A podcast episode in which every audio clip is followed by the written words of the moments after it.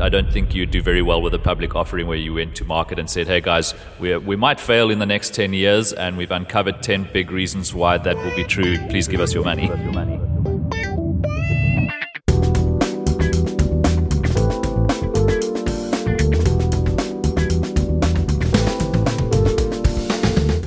And welcome to the African Tech Roundup episode 128. This is where we round up the most important tech, digital, and innovation highlights from across the African continent. My name is Andile Masuku, and in studio with me is the consummate co host, Musa Kalenga. What's up, bruv? Hello, hello, hello. How are you doing, Andile?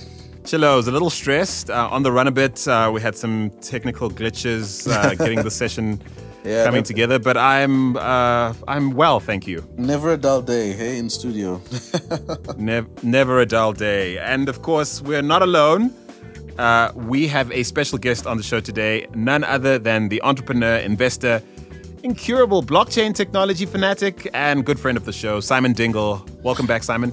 Hey, thanks for having me. Simon, Simon, Simon. Welcome back. good to hear good to hear you again, Simon. yeah, good to hear you guys again too. Go. Yeah, joining us from Cape Town, of course. Thank you so much for for holding it down in Cape Town. We need good people out there, man. yeah, there seem to be uh, fewer and further between. Well, at least that's what that's what we're led to believe. I, I don't think it's true. Even if even if you say so yourself. well, listen, Simon, we're trying something new on the show. We normally highlight several ecosystem happenings before we jump into a discussion topic, but we're kind of changing things up. Starting on this episode, our in studio recordings will only cover three. Yes, folks, just three items. Wow. Uh, we want to, you know, want to give ourselves a chance to discuss things more thoroughly. And uh, today we're asking three questions, and two of them are framed with you in mind, Simon, because I know how popular your live Q and A sessions are, mm. and so we thought. Mm, you said we thought we'd uh, toss you some some bones to, to nibble on in public hearing. I think I almost said in public view. nice. So what yeah, could possibly go wrong? abs- absolutely nothing. It's only been half an hour of trying to get the sound to work. Um, so yes, I hope it, it's all sort of downhill from here um, or uphill, depending what you consider good. Um, so anyway, the three things we'll talk about, like I said, and first we'll be talking about how Jumia's listing on the New York Stock Exchange is a thing. Uh-huh. Uh, I suppose the question there is, what kind of a thing is it, folks? Um, secondly, of course, we we have to ask: Is blockchain technology as full safe as we've been led to believe? And of course, third and uh, finally, we'll be you know unpacking uh, a pretty uplifting story, depending how you look at it, depending what all the uh, nuances of that story turn out to be. The first black woman to raise over $1 million in a secure token offering, uh, none other than Dawn Dixon, the founder of Popcom. Well, we have Simon here to talk us through that one and um, answer any questions we might have about how excited to be about that particular development. But before we get into all that, let's do this. This episode of the African Tech Roundup is brought to you by the fourth annual Afrobytes Marketplace that's taking place in Paris on Wednesday, the 15th of May, 2019. It's going down at Station F, the world's biggest startup campus. Now, Afrobytes Paris is Europe's preeminent gathering of Africa focused business and technology leaders, founders, investors, innovation architects, and policymakers. Yes, folks, preeminent. I said it. And of course, we at African Tech Roundup are pleased to be teaming up with Team Afrobytes for the third consecutive year, and we're super excited to be extending you, our village, a handy 25% discount on tickets to the event using the offer code ATRU. And all you have to do is head to africantechroundup.com forward slash Afrobytes 2019. That's africantechroundup.com forward slash Afrobytes 2019. Afrobytes spelled A F R O B Y T E S 2019. Head there to book your seat right now, and we can't wait to see you there. With all that said, uh, let's just warm ourselves up, folks, uh, by asking uh, what you guys are reading right now. Musa, what's up? Well, I'm rereading a book which I think everyone should uh, should try and get a copy of when they can. It's uh, it's called *Sapiens* um, by Yuval Harari. I'm, I'm probably saying that very wrong, but uh, effectively, he's a historian, um, a, a, Jewish historian that's been effectively documenting how kind of humanity and mankind have evolved over the years. Um, and the premise for the book ultimately is kind of at some stage, we were, as human beings, food for dinosaurs. And now we are the top of the food chain. And he goes through why this has come to be and the kind of things that we need to do to preserve humanity. So he's got a series of books, but uh, I'm rereading Sapiens, and I think it's a fantastic read. Yeah, that happens to be one of uh, one of Simon's favorite books, right? Simon? Ah. Yeah, I loved Sapiens. Um, I haven't read his, his other two yet. Homo Deus has been on my bedside table for like two years, and I still haven't read it. But uh, me and you both, I'll, actually. I'll get there eventually. Yeah, and he's, so he's got a new one out. Um, something something for the 21st century. It seems like every book is. Oh yes, now. that's right. It's, yeah, someone told me about that. It's uh, 21 questions for the 21st century. There we like go. That something yeah, yeah. like that. Yes. Yeah. No, but yeah, he's, he's, a great and, author. I think that's the that's the that's the key takeout here is that he's got some challenging theories um, mm. about a lot of interesting things. So I think if you want to stretch the way you think about stuff, um, mm. but also what I really enjoy about him is his his historical view and his grasp of you know historical occurrences. You know the famous saying, "You got to know where you come from to know where you're going as a human race." So I think I quite enjoy that view on the world that he has. I'm glad you used the word theory because I've read uh, most of the first book and some of the second book, and I don't dig him nearly as much as you guys do. I don't buy into most of his theories, but hey, like you say, if you want to stretch your mind and you want to know what's out there and what Simon and Musa think is dope, go ahead and read that. Otherwise, dig into the uh, Seth Godin book, This is Marketing. And that's what I'm into right now. And um, yeah, I'm quite enjoying that. I'm listening to it as an audiobook he should have gotten someone else to read the book, if I'm honest. But um, I've What's gotten quite a, a, lot out of that book. Uh, this is Marketing by Seth Godin, his latest what one. What is the book about, Andy if you don't mind telling us? It's basically him uh, reducing everything he believes marketing to be and uh, into a single volume. Okay. Uh, he borrows ideas from every book he's written on the topic, people he respects in the world today who speak on the topic, factor in into that book. Uh, basically, he's he's saying, listen, I've thought marketing was XYZ over the years, and now I'm pretty certain it is everything I'm putting in this book, which is a, a, pretty bold claim uh, to make. But when you're Seth Godin, I suppose you can get, you can get away with it. And uh, he's. He, he comes right in many respects. Uh, a lot of things that would resonate with you, Musa. A lot of things that are pretty in, in, instinctive to the way you, you approach marketing and purpose and infusing things that matter into you know what you do for a living as opposed to just you know sell sell sell and, and that kind of thing. So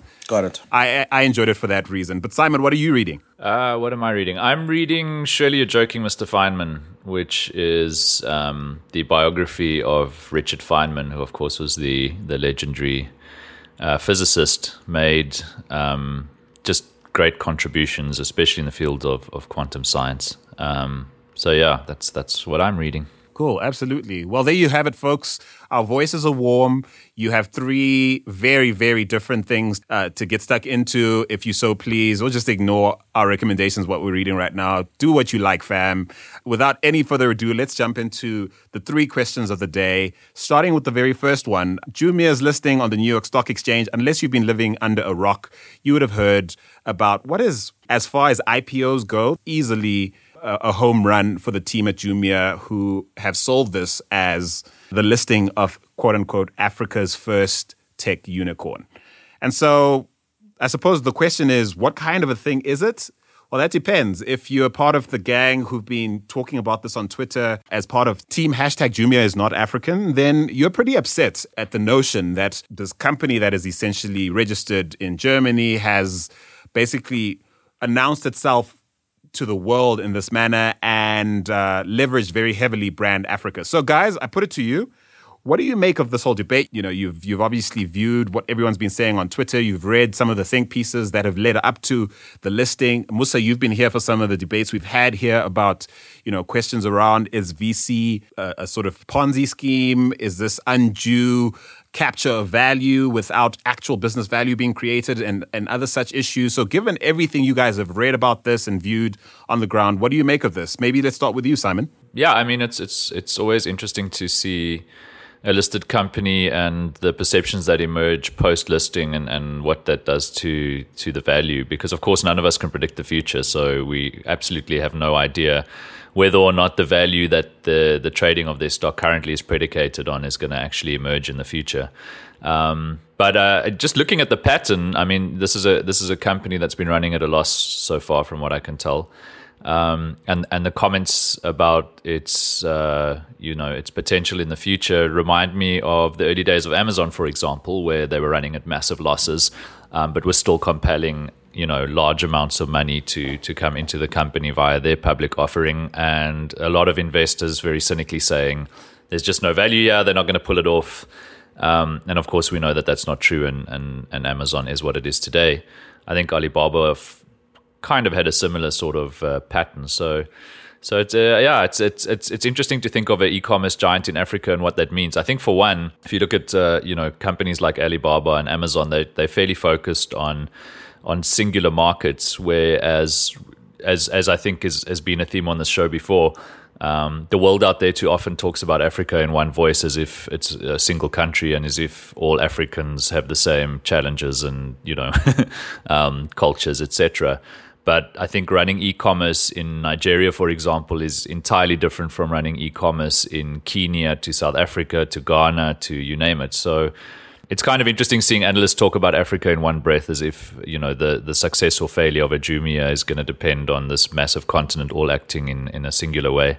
And of course, there are other players who are looking at the continent too. I think, uh, you know, I can't speak for, for them, but, but I get the impression that Takealot is eyeing the continent and trying to see what it can do outside of South Africa's borders. So it's, a, it's an interesting space. And I think if you're looking for growth in Africa, e commerce is an obvious place to look. I think we're in for a very exciting 10 years when it comes to that. So let's put some numbers to some of what you said. By the end of December last year, the accumulated losses at Jumia were 862 million euro. I have a question for for for you, Musa, which is I've just watched the the HBO documentary, The Inventor, all about the Theranos thing, and um, it was interesting. You know, the the parallels that were drawn between that particular story and the story of someone like Thomas Edison, who very famously, uh, depending how you look at it, was extremely bullish about his potential and the potential of the ventures he he birthed or completely a charlatan because, as Simon says, no one can predict the future. But at some point, it's dishonest to sell, you know, fairy tales. One yeah. assumes. Which is it here?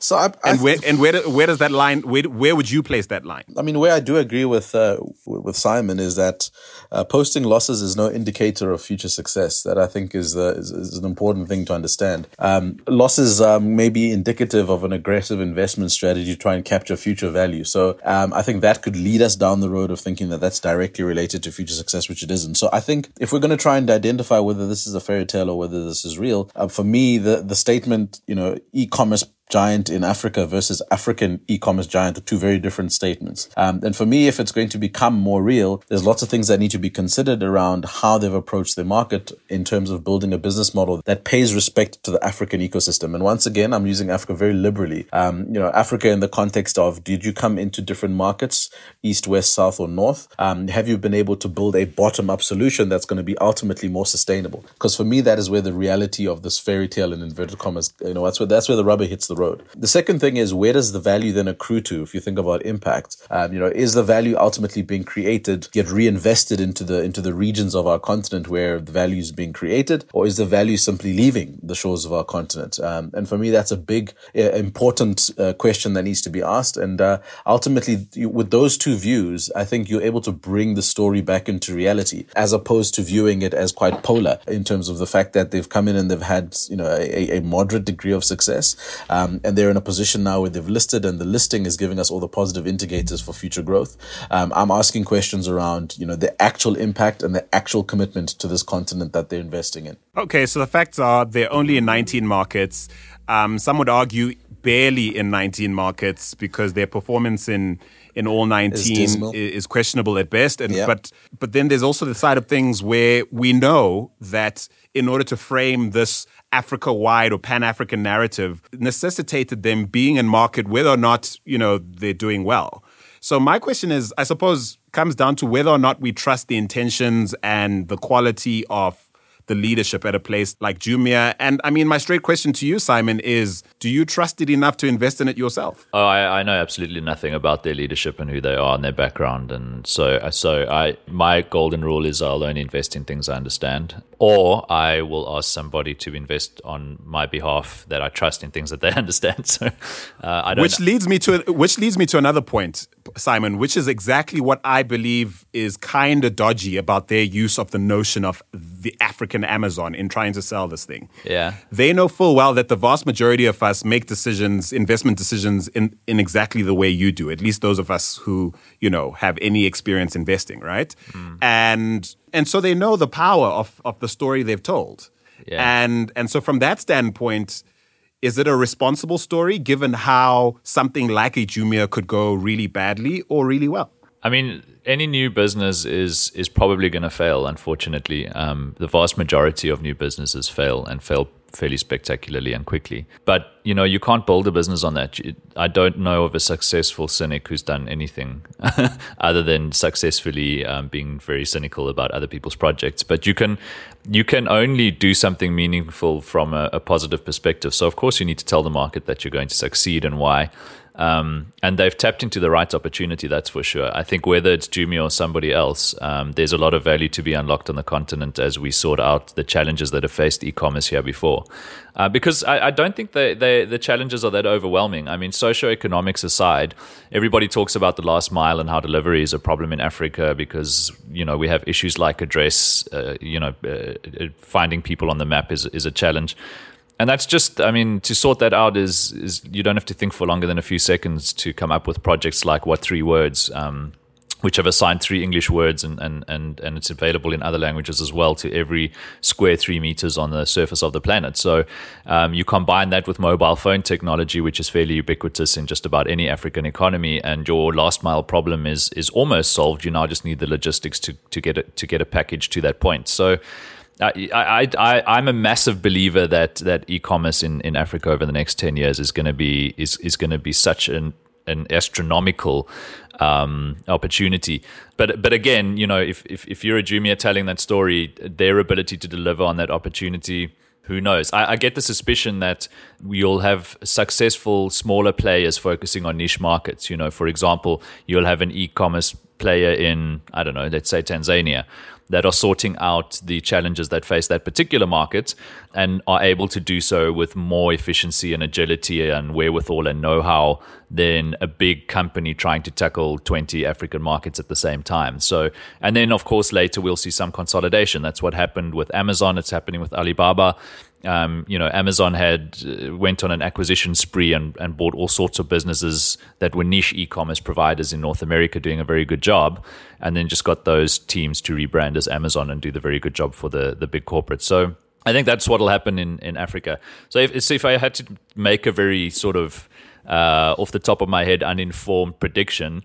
I would say that Jumia will will have mild success in the short term, and if it can if it can you know raise the kind of capital it needs and and go on that consolidation path to start buying up the smaller niche players in each market then then there's there's a massive future for the company look they've already been doing that i do think that there's um to me personally, I'd hope that they position for acquisition by like an Alibaba or an Amazon, but that's just me.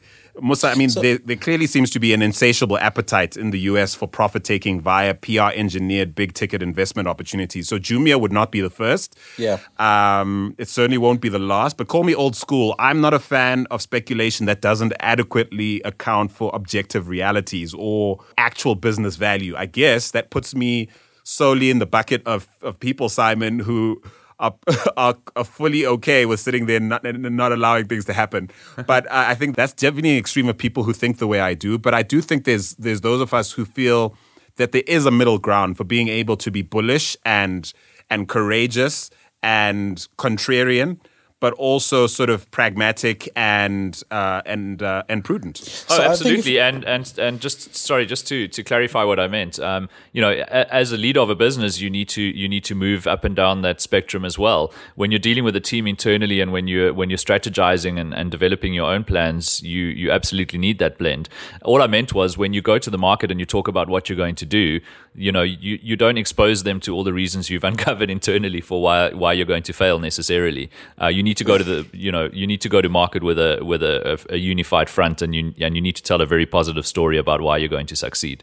I don't I don't think you'd do very well with a public offering where you went to market and said, "Hey guys, we we might fail in the next 10 years and we've uncovered 10 big reasons why that will be true. Please give us your money." I think another interesting view uh, you know maybe on uh, on, on the leadership. I mean, uh, just an observation, slightly from a you know from a different point of, of, of departure, is you know a big part of the companies that are going to succeed in in, in the future um, will be those that have high performance teams that are super diverse in nature. And if you look at the founding team, you know Jeremy, Sacha, Tunde, and, and, and Raphael, and you and you look at the profile of individual that are leading the organization, I, I asked the question around uh, around diversity and inclusion for their strategy as a leadership team and how well they're poised to, to, compete in the future.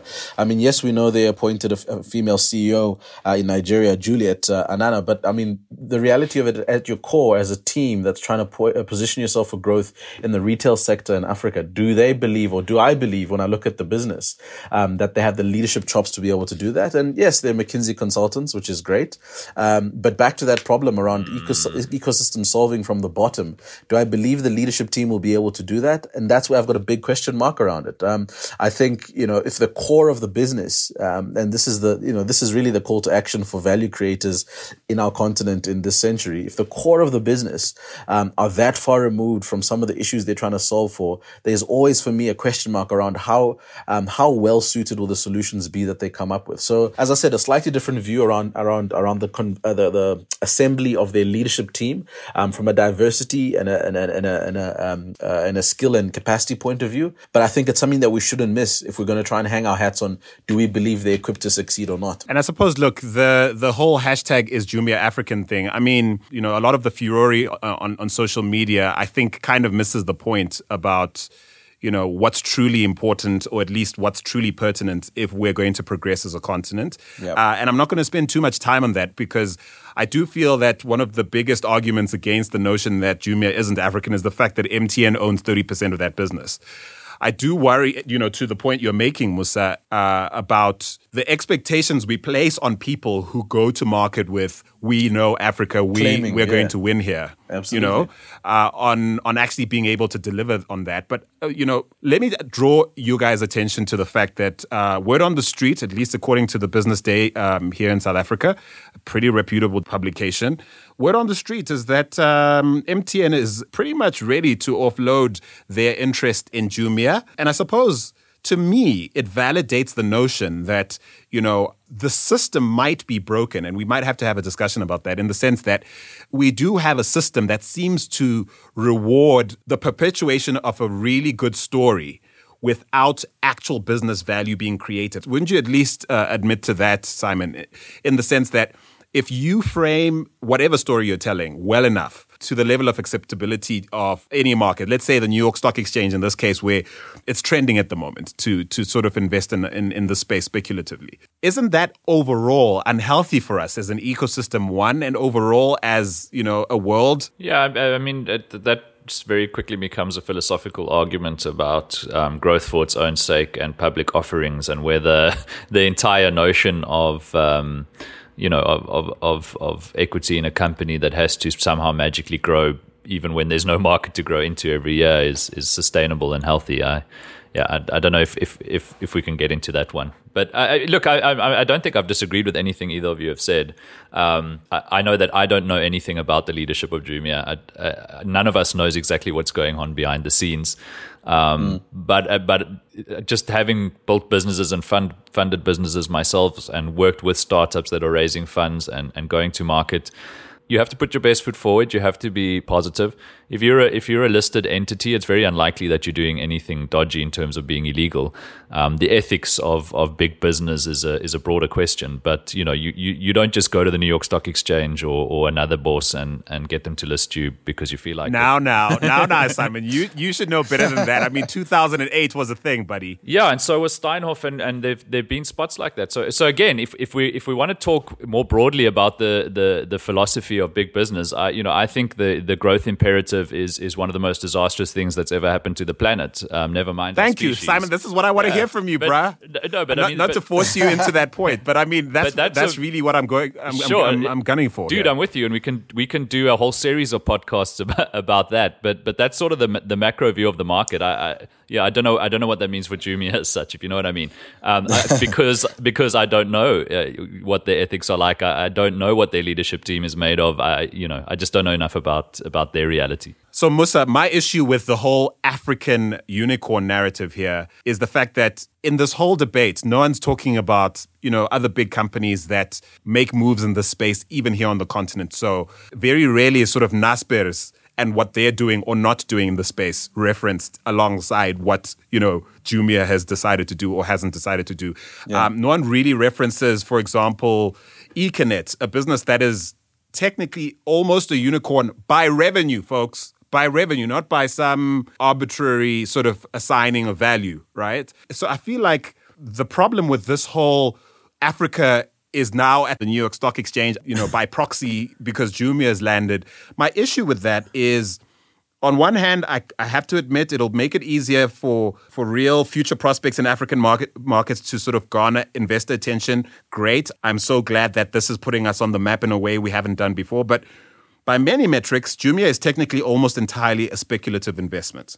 And there will be a bubble at some point, as the cycle will demand. And at that point, all those sexy speculative valuations will go out the window, and the only thing that will weather the storm is cold, hard business fundamentals. And right now, the African story is hinged on look at Jumia.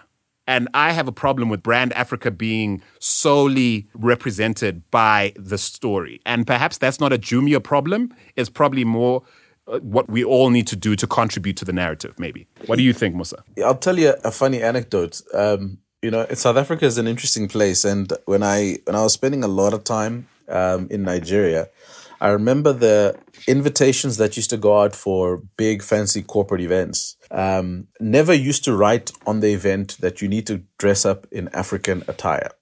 I only ever saw that happening in South Africa when you were actually you were you were told to dress up as an African. Now, this notion around the disclaimer to show up as an African business or as African person is actually even more pronounced when there's a root of question in the fact that you believe that you're African or not, if that makes sense.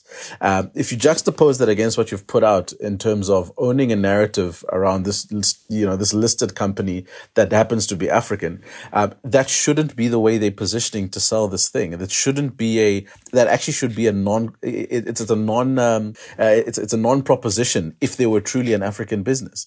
Uh, and hence that's why it smacks of what you're saying to be, um, uh, almost taking advantage of a positioning to be able to to get the value and the benefit of the value in a listing. And that's the irresponsible thing about when you use that positioning and you're not actually rooted in the continent with a view to be able to develop the continent. So I tend to agree with you there, but I do, once again, I, I think there's a lot more to be considered because back to what you were saying, there's some cold hard facts regarding their success. There's some cold hard facts be- regarding um, their trajectory. And there's some cold hard facts regarding um, how they've been able to, you know, in the, in the, even in the small instances of being able to create value, um, how they've been able to change certain lives and perceptions in the in, in our continent. So I don't think there's any one answer to it, but I do think there's a, there's there's there's a contrarian view that asks us to be able to think about it more than just a transaction and consider it in the the entirety of what that means going forward. And and and to your point, there's a lot that's going to be taken for granted in the short term, but it's going to real, reveal itself in the long term. And a big part of that has to be with how they've gone to market right now. Yeah,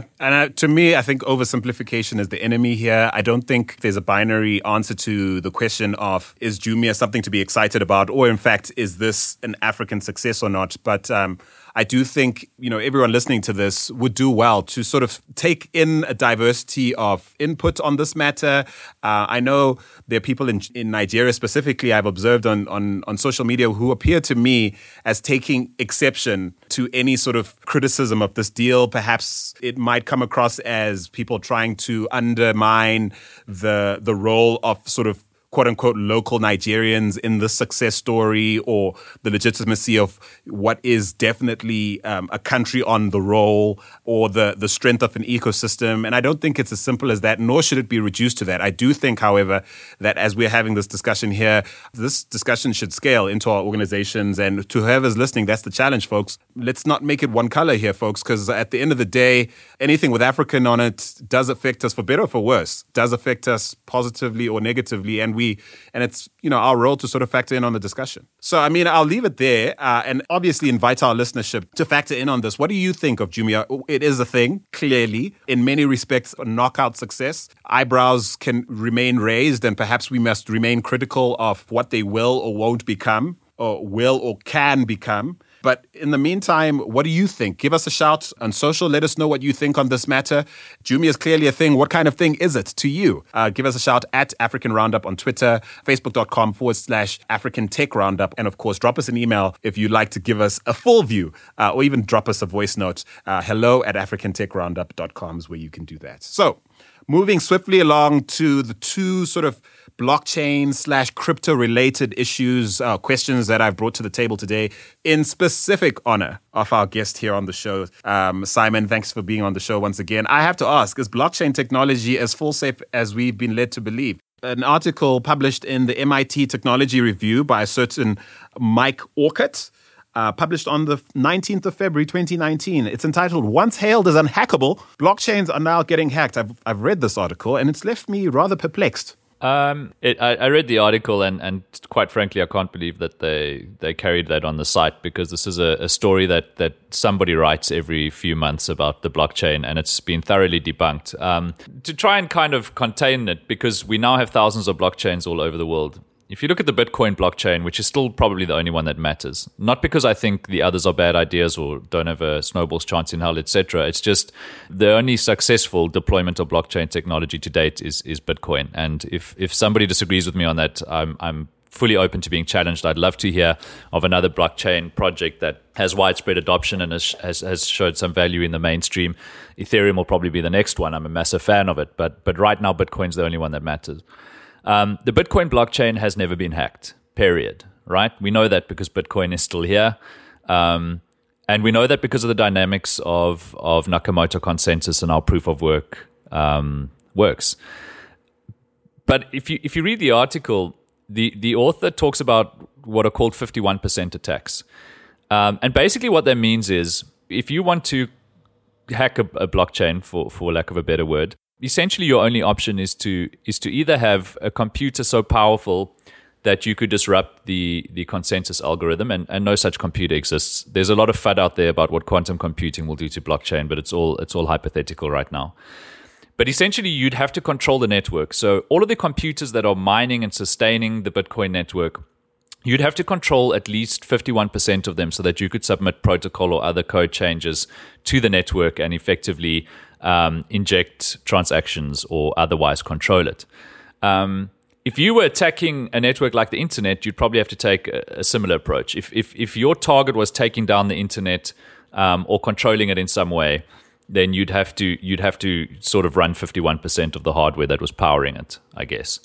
Um, now, there are there are blockchains that this has happened to. Uh, Ethereum Classic is probably the most famous one. Um, Ethereum Classic was a fork of, of Ethereum that had very little support. Um, and because of that, didn't have much hardware uh, assigned to its hash rate. And that opened the door for somebody to launch a 51% attack on Ethereum Classic. It's not a hack as such. This isn't a bug. This is a feature. Because if you think about it, what it means is that if your blockchain project doesn't have sufficient support, it's going to get taken out. I so, so when when I hear of a 50, so what natural selection kind of thing, natural natu- selection exactly. Kind of if if you wanted to launch a 51% attack on the Bitcoin network, we did some math on this like two years ago, and, and it will be different now because the hash rate on the Bitcoin network is higher than it's ever been. I think that's a story that doesn't get enough airtime. Is the Bitcoin network today is bigger than it has been at any point in history. So if you think there was a bubble that burst in 2017, I've got news. But um, but I digress. If if you were going to if you were going to attack Bitcoin, you would need more resources, from what we can tell, than than the Chinese and U.S. governments combined, because you would have to run probably the most powerful computer network in the world at a cost of millions of dollars an hour for weeks to pull it off. It's just not going to happen so long as Bitcoin has the support that it does. If you've got a smaller blockchain like Ethereum Classic, where there's like five people in their parents' bedrooms, or what am I saying, in their parents' basements. I don't know what they'd be doing in the in the bedroom with Bitcoin miners, but but you get my point. Um, running the network, then then you don't need a lot of resources to attack that network. So it's it's it's a little bit of a, a, Goldilocks porridge story as well, because if your blockchain project is just getting going and it's really small, there's no economic incentive to hack it because the the, the value I would be stealing is non-existent. There's, it's not worth anything. I'm stealing tokens but, that but, haven't but launched Simon, yet. Simon, I feel like we're we're having this discussion. Okay, there's two reasons why this is sort of trending in our world right now. Yeah. One, every other week we're we're fielding.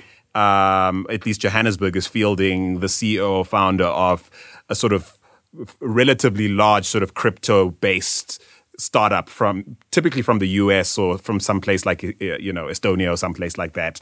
And why are they here? Because the African continent is definitely leading the world in many respects in terms of adoption of these technologies.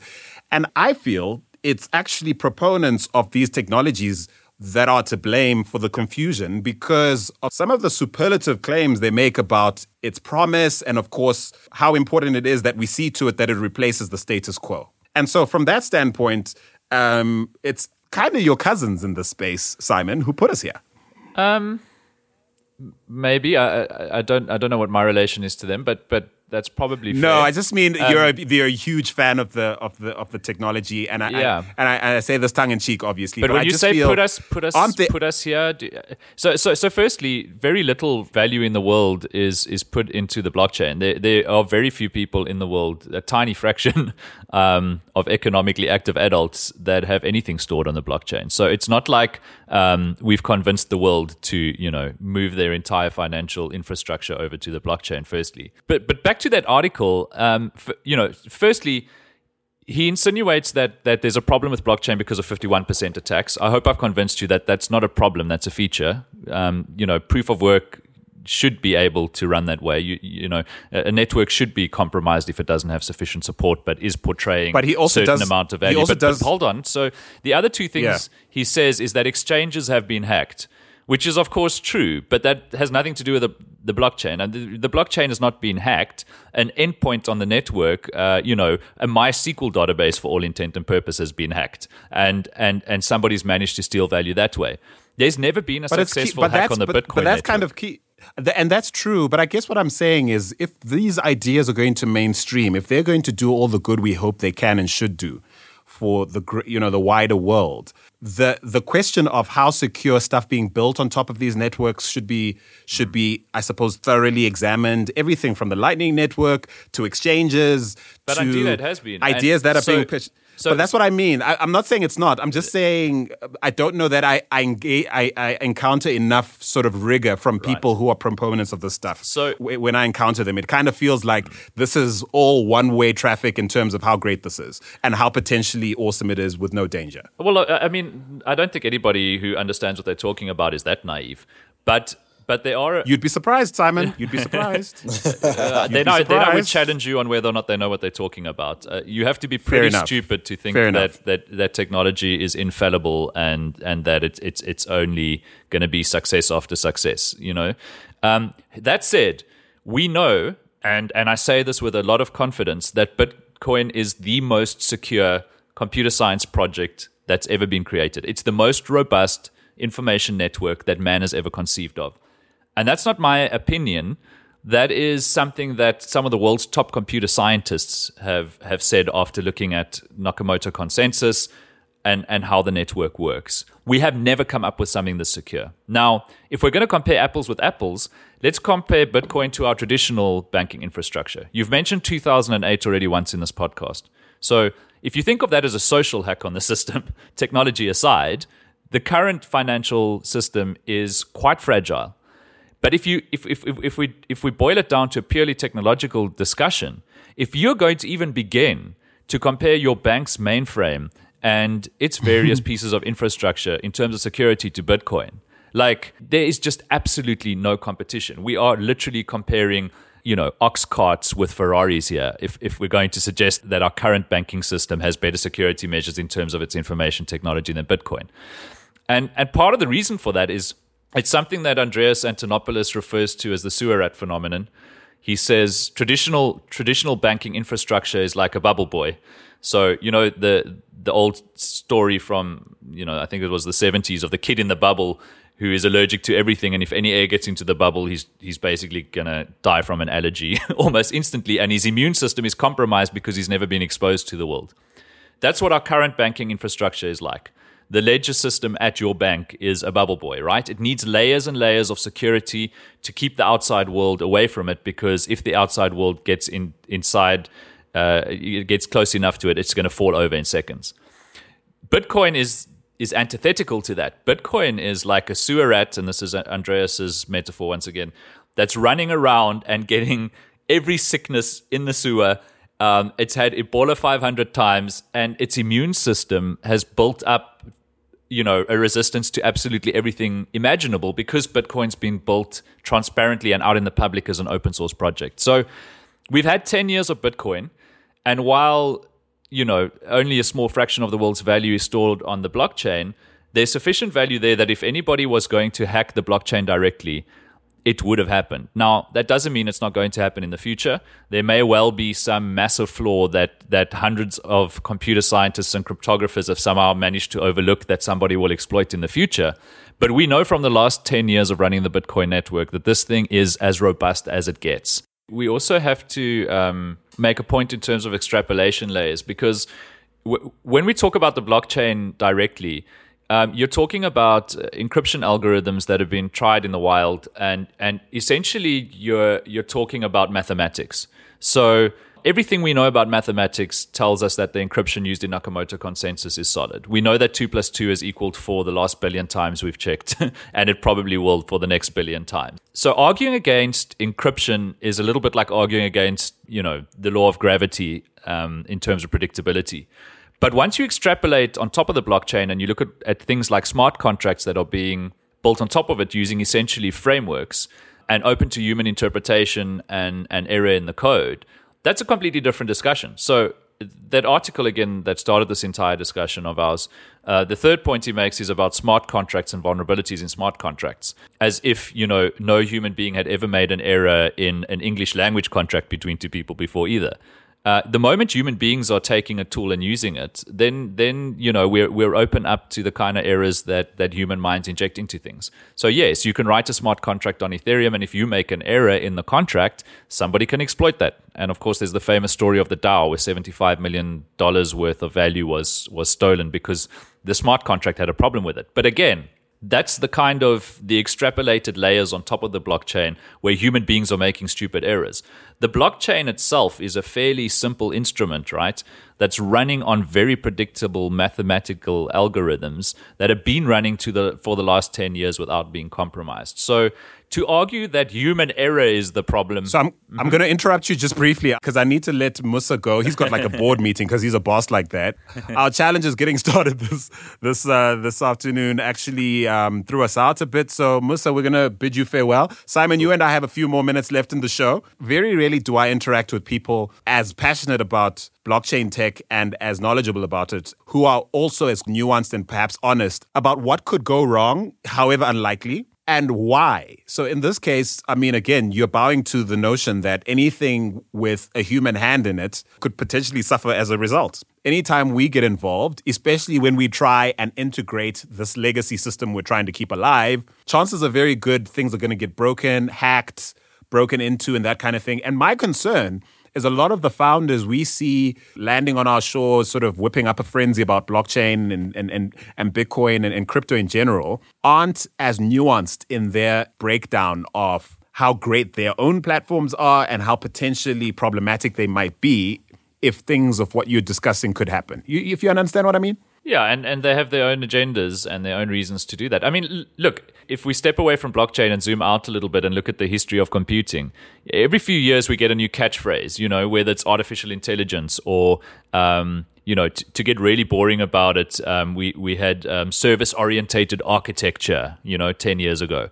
Um, and then that gives analysts the fodder that they need to go out and, and do their job, right? So so these terms that the world is talking about because it's a buzzword, but don't fully understand, get turned into marketing material for personal or corporate agendas. Thank you. And so the Oracles, the SAPs, the IBMs of the world, the McKinseys, the Bains, the they love this stuff because then now they get to take this and interpret it for their clients, and it's very lucrative to do that, right? Mm-hmm. Um, so so yes, uh, you know, there's there's some nuance in terms of how their message is different, but the agenda is different.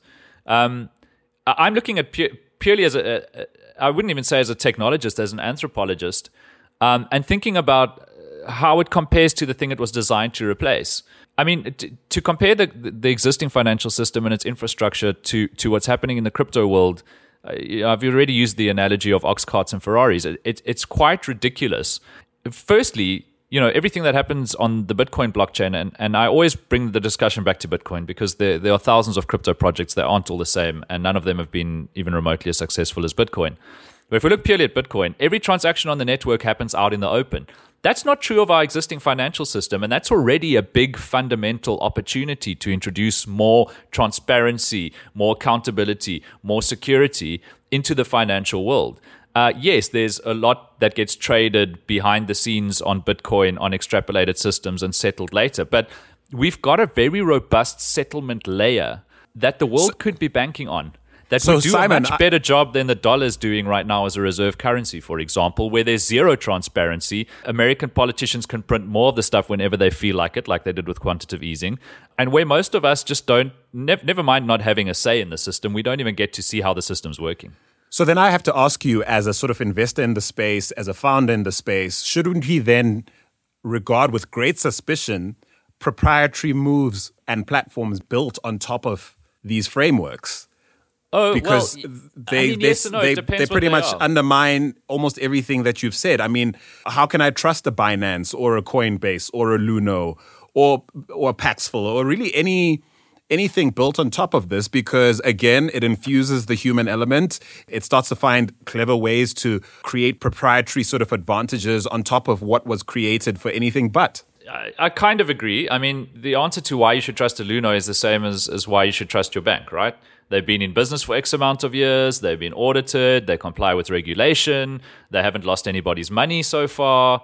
You know, it's it's it's it's all this the same things that power human trust. But when we talk about trusting the settlement layer, trusting the Bitcoin network, that's a very different discussion because what you're trusting there is mathematics. It's open source code that anybody who's able to query it can go and query and see for themselves what's happening in the system go and query any transaction that's ever happened on the network back to the first one when when Satoshi Nakamoto sent Hal Finney some Bitcoin in 2009. Everything subsequently is securely, immutably stored in a transparent ledger that anybody can take a look at. So when you say, I trust the Bitcoin network, the beautiful thing about that statement is there isn't a human being implied in it. Um, you're basically trusting your own ability to vet the technology. Um, Am I um, right not to trust the Lightning Network, for example, built on top of that? So, so personally, I don't think so because I know a lot of people from the Lightning team, and I've looked at the technology myself, and we've done a lot of work with it. So, I have the knowledge to say that I trust the Lightning team and I trust the the technology implicitly. But you should never take my word for it. You shouldn't take anybody's word for it. You should go and find out for yourself. I mean, this is the same as as medicine or, or, or any of the sciences. You should never ever ever believe anybody without going and verifying yourself. Our motto in the in the bitcoin industry is don't trust verify. Don't trust me. Don't listen to me. Don't listen to andile. Don't trust luno. Go and find out for yourself. Verify for yourself whether or not this is as it is being portrayed whether it works the way that you think it does you know so give give um, the average listener of this show a framework for for doing something like that because not all of us are as knowledgeable about this as you are and certainly most of us don't have the sort of first-hand, sort of front row seat access to to developments yeah. in this space. So um, I hear all that, but at the end of the day, it does turn into a sort of trust game a la Theranos you know, we see the black box in front of us. It says Edison on the side. We like the founder. She's got a deeper voice. That's kind of weird, but that's kind of cool because she's, you know, she wears black. She likes Steve Jobs. She she looks up to Thomas Edison, who you know, who was kind of dodgy, but ultimately great because he succeeded in many respects. And being human, that's what we do, right? We we apply very subjective criteria to determining what we should trust and why. So, mm. in the context of all that, I hear everything you've said, and let's assume it to be true because I happen to like you, Simon, and I happen to, to trust your, your judgment. But how do I apply what you're telling me that I shouldn't trust you and that I should check it out myself? What's what framework well, can you offer? It's plain critical thinking, right? Um, is, is is the first thing, um, and understanding a little bit about how your own mind works and I, I, mentioned I'm I'm reading Richard Feynman's book at the moment, and and he's one of his famous quotes I love is you shouldn't fool yourself, and you're the easiest person to fool. Right? You can convince yourself of anything because you have heuristics and biases that we've evolved over you know millions of years. But so it starts with critical thinking. It starts with, as I said, not trusting anybody and, and figuring it out for yourself.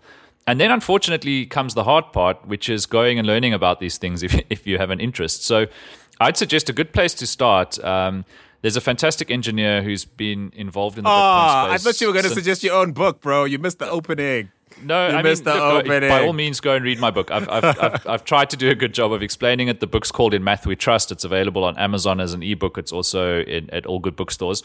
Um, but but but somebody who's who's very close to what's happening in the space is is Jameson Lopp, um, and and the reason I, I, like his website is because unlike my book, he can log into it and change it. So as things change, he he updates his um, his work. But if you go to lopp.net, l o p p.net, um, and you'll see at the top there's a, a link to Bitcoin resources. It says.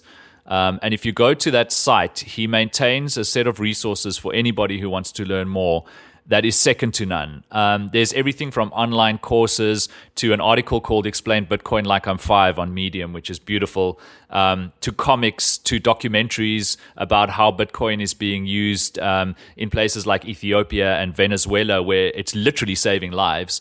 Um, and and and I would I would suggest to anybody who has an interest or who has any doubt in their mind to go and engage with these resources and, and to learn for themselves. Well, we're going to leave this one there. With what little time we have left, let's talk about the third thing that we wanted to touch on. Uh, I have in front of me a Forbes article about a certain Dawn Dickson. She is the founder of a company called Popcom. And uh, according to this headline, She's the first black woman to raise over $1 million in a secure token offering. I first encountered her story actually listening to a podcast called The Pitch, which is produced by Gimlet Media. And um, I remember her being torn to shreds by the VCs on that show. It's basically like a, an, a, a sort of podcast version of Shark Tank. And they ripped her to shreds. She obviously, she sounded really uh, knowledgeable. She, she's got a background in tech and great pedigree as far as founders go um, with this idea to revolutionize vending machines and put them in a position where they're collecting more data than they currently do, because apparently at this point they're just dumb machines. And so this idea just got panned by those VCs. And I remember the follow up show to that particular episode, because they do a follow up sometimes on, on that show. She had indicated that she was going to go, you know, crowdsource the money. And I'm thinking, oh, kiss of death. It was round about the decline of the sort of ICO craze, and, and everyone's just going, everything feels scammy in the space. This is not going to work. And it really felt like this was going to be the end for her. But no, here she is, 2,117 investors later, and an oversubscribed waitlist uh, with massive commitments. 1,070 million she's raised uh, for this business. Uh, she claiming, of course, quote, according to this article, when they don't give us a seat at the table, we bring our own. Is this as glorious uh, an announcement or uh, a sort of revelation as one is tempted to think and feel just off the bat of reading this article? Yeah, I mean, uh, if we step away from this individual case, um, you know, I, I, don't know too much about um, Dickson and, and, her business. It, it, it, seems great, but the idea that that you can now raise money in this way is beautiful and, and one of the biggest gifts that, that cryptocurrency has has given us. It's early days. We, we don't know how well this is going to do in time, but you know, you you can launch. Of course, there were ICOs um, that that sort of started this craze two years ago uh, when they really picked up steam. They'd been around for a little bit longer than that, And now we have this idea of a secure token offering, which is a legitimized ICO, so it's regulated and it's it's well understood as a security, and it plays within the framework of the law. But the idea that on both sides you could you can be an entrepreneur anywhere in the world now. You can be sitting, you know, in the middle of the Kalahari Desert. You can be sitting in Lagos. You can be sitting, you know, in in Patagonia. It doesn't matter where you are. You can raise money from a global network of investors quickly, securely uh, I mean, you know, we've heard these stories of ICOs where hundreds of millions of dollars were raised literally in seconds. And on the flip side of the coin, you can be an investor from anywhere. You can you can be a venture capitalist with any amount of money now. You you may have, you know, the equivalent of five dollars in Ethereum, and that's all you need to start your journey as a venture capitalist now. You can be in your bedroom anywhere in the world, and if you find a company like this one that you like and you want to invest in, you can do that. So I think it's a beautiful thing that's happening. You know, if if if I read her comments, this founder uh, Dawn Dickson, she, she, you know, it, it sounds like she was she was struggling with the traditional world of, of venture capitalists and uh, venture capitalism and funding, and she took matters in her own hands and, and used this new platform, this new technology to to raise a million dollars herself. More power to her, man, and more power to us. This is this is really why I get so um, worked up about this technology is because it enables so many great things for people who were disintermediated in the system before. Or Definitely disenfranchised, right. rather. Disintermediated is the wrong word. But you know. yeah, I do. I do know what you mean. But yeah, you're absolutely right. Um, she spent a lot of her time pitching rooms of people that really didn't mirror her background or understand where she was coming from. She's black. She's a woman. Uh, pitching mostly in you know in in the U.S. where it's mostly pale male elderly folk who who, who hold the purse strings, and of course, bucking that trend by going, "Hey, don't need your money. I can I can get back by my peoples." I'm glad that you're mostly positive about this development because now I feel I can almost let my stomach out or you know exhale on, you know because I you know I'm always so tense about these developments because I'm like how excited to be. I don't want to be irresponsible even with the platform we have. We have policymakers who rely on this platform to to get a nuanced view on what to care about and how excited to be about certain things. And I don't want to mm. be you know I don't want to promote a pump and dump which incidentally is one of the harsher things I heard said about Jumia. But sorry, I, am dragging an old story back in. Uh, but no, I, I, I don't want to be part of, of a trend. I don't want to be part of sort of promoting a narrative that isn't properly nuanced and that leaves people in danger um, and maybe poorly informed about the potential rubs alongside the pros, you know? So in this case, mm. what should we look out for? If this were to become a mainstream trend, which I think it's on track to do here, um, given this particular story. I, I can imagine founders all over the continent who will argue that they've experienced exactly what this woman uh, experiences here. Um, all the expats or repats at very best um, get all the money because they're they're well connected. Most of the VC capital flowing into our ecosystem. Some people consider it improperly incentivized and really just flowing from abroad. We have an emerging, but certainly not a, what I'd consider a, an incredibly great sort of angel investment uh, situation. And for most people, the friends and families round is not even a thing, right? So, mm.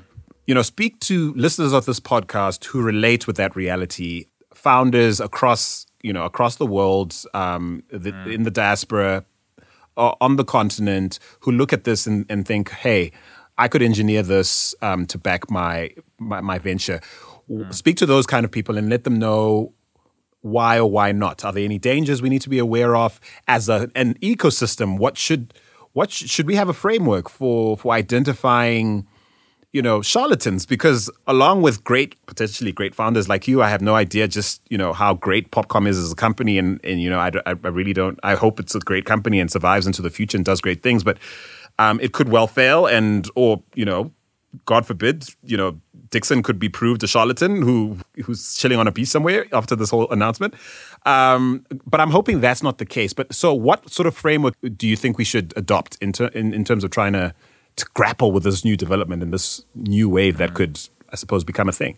Before I get to that, I, I, like that you touched on privilege because that's really what the discussion is about in terms of, of, of, funding new ventures in, in Africa. And it's something that, that frustrates me because there's there's a narrative around this at the moment and, and a group of people that just don't seem to understand that um, just basically how privilege works. And, and like you said, you know, here in Africa and, and elsewhere, there are a lot of people who can't go to friends and family to raise a million dollars because their friends and family don't have it. Um, you know, for various not very cool reasons. So I, I always have to kind of hold myself back when I see these guys standing up and going, well, I don't understand this privilege discussion. I worked very hard for what I have. Yeah, you worked hard, but, but you were able to go to your friends and family and get like a million rand from them to start your company. You were privileged and you were probably lucky. But yes, you worked hard. We'll give you that. Yeah. yeah. Um, and now we have these new tools, these new platforms where despite your background, despite your status and your privilege, um, or lack thereof, you can go and, and raise money, even if you don't have a sort of a, a, close network of friends and family that are able to help you out. So that so that's exciting. But but to get to what you were really asking, um, yeah. it's the it's the same fundamentals as with anything else, man. My my two big rules, because I often get asked by people, should I invest in cryptocurrency? What should I be thinking about, etc. And and my two rules are firstly, never spend money on on gambling that you can't afford to lose. So let's just be honest and say that whether you are investing in a company on a stock exchange or a cryptocurrency itself like Bitcoin, or you're putting money into a TSO like like the one we're talking about here, you are gambling. You know, some risks are bigger than others, but they all risks. So don't spend money you can't afford to lose. right? Is the first rule. The gotcha. second rule I've kind of alluded to already is don't put money to things you don't understand. Don't trust, verify. Go and check this company out. Go and check this lady out if you want to give her money. What's her background? What has she told people? What did she do before this? Um, how is she planning to take this thing to market? It's it's the basics that that are true no matter how you're gambling or where you're putting your money in terms of investing. So so that that would be my advice is yeah. yes, TSOs are great. Um, you know, the problem with the ICO space was it was just a free fall. It was the Wild West and it was just a money grab. And there were so many scams and so many projects pretending to be things that they weren't. But which is so funny time, because money grab is yet another word that I heard used to describe Jumia. Sorry, I'm, dragging an old story back in. Sorry, no, just cool. carry on. Carry on. But but I mean, I also love the Steinhoff example because Steinhoff was listed on the Johannesburg Stock Exchange as a totally legitimate company, but as an investor, if you had really done your homework and gone and unpacked their structure and maybe look at how the money was flowing for that that that company globally, I think you would have probably smelled a rat. You know, I didn't go and look yeah. at it myself, so I can't say for sure. But you know what I mean? Like, yeah, yeah, yeah, so, yeah. so forget it. So forget about the fact that it's a TSO or it's a Kickstarter campaign or whatever the funding mechanism is. Your level of homework should probably be the same if you're going to give money to this undertaking and expect something back in the future. And I feel sufficiently chastised by what you're saying because, in as much as I'm taking the mick out of this Jumia situation and the whole sort of hashtag is Jumia African thing, um, I have to sort of admit here that the reason I love the story and it's on our show is because this woman's black. And no, really, and and and there's a justice complex in me that just vibes with how right it is for her to finally come right on this, and and how invested I've been, sort of listening to her on other platforms struggle and fail to to win people over. And and even on you know it, and even on those podcasts I've heard her speak on rolling with a lot of things that I sense are true and unjust about why it is that someone in her position has had to struggle so hard for her first million uh, where other yeah. people just kind of walk into it. And that has nothing nothing to do with whether or not she's a solid founder in pragmatic terms. She is in charge of a, an actual business and more importantly, that she is in a position now to engineer return on investment for all the money she's managed to attract to her venture. Mm-hmm. And that I think is the pragmatic true north all of us should be holding pretty much anything that happens in our ecosystem to, regardless of whether it's in the crypto space, uh, it's listed on the Johannesburg Stock Exchange or in New York um, as the quote unquote first African unicorn or whatever. Mm. I, I, think maybe that's, and I'm really glad you, you, you sort of just, you've brought it sort of home for us in that regard. Yeah. Yeah, I, I, I, totally agree. I, I so badly want this lady to shoot the lights yeah. out and just blow everyone away. Like more power to her. yeah, like um, she she be. She, I wanted to become the Theranos that never was. You know. yeah, exactly.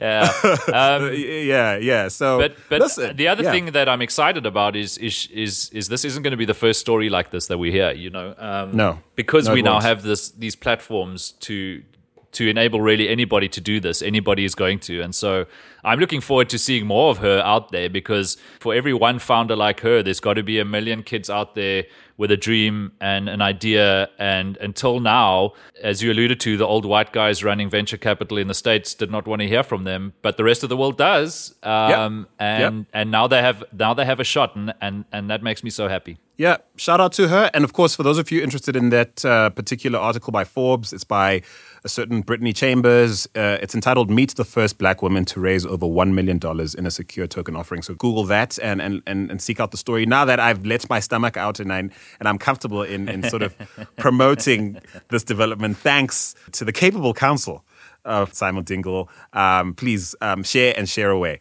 Simon, we're going to leave it here for now. Three things clearly is plenty to keep us occupied for over an hour. So I think we're going to keep this format for the next while. You guys can let us know how you feel about that because I know we used to go through upwards of seven to sometimes 10 topics per show, but that leaves so little time to actually discuss things to, to, to a great amount of detail. And we're kind of solving for that because enough of you have reached out to us to indicate that that might be something we could be doing better whenever we, we head into studio. And, and a quick heads up, guys, this show is coming out over two months since the last time uh, Musa and I were in studio with a guest. And um, in all likelihood, we're going to be keeping that level of frequency with the in studio stuff. But you can totally expect to to enjoy content on a weekly basis, at least for now. But major changes are, are coming for the better uh, to how we're, we're we're packaging insights for you and and delivering value in ways other than being on the mic here, sharing important ideas and views. So, with all that said, um, all that remains is to thank you, Simon Dingle, for being on the show, and to thank our audience for listening. Uh, remember, fam, um, it's all going down in Paris at Afrobytes on the 15th of May. Uh, we would love to see you there. Tickets are available now at a crazy 25% discount um, on our very site. So just head to africantechroundup.com forward slash Afrobytes 2019. africantechroundup.com forward slash Afrobytes. That's A F R O B Y T E S 2019. And you'll find all the information you need about the event, how you can get your tickets at that incredible discount. Can't wait to see all of you guys in Paris. Uh, thank you so much for listening. Do take care, Africa.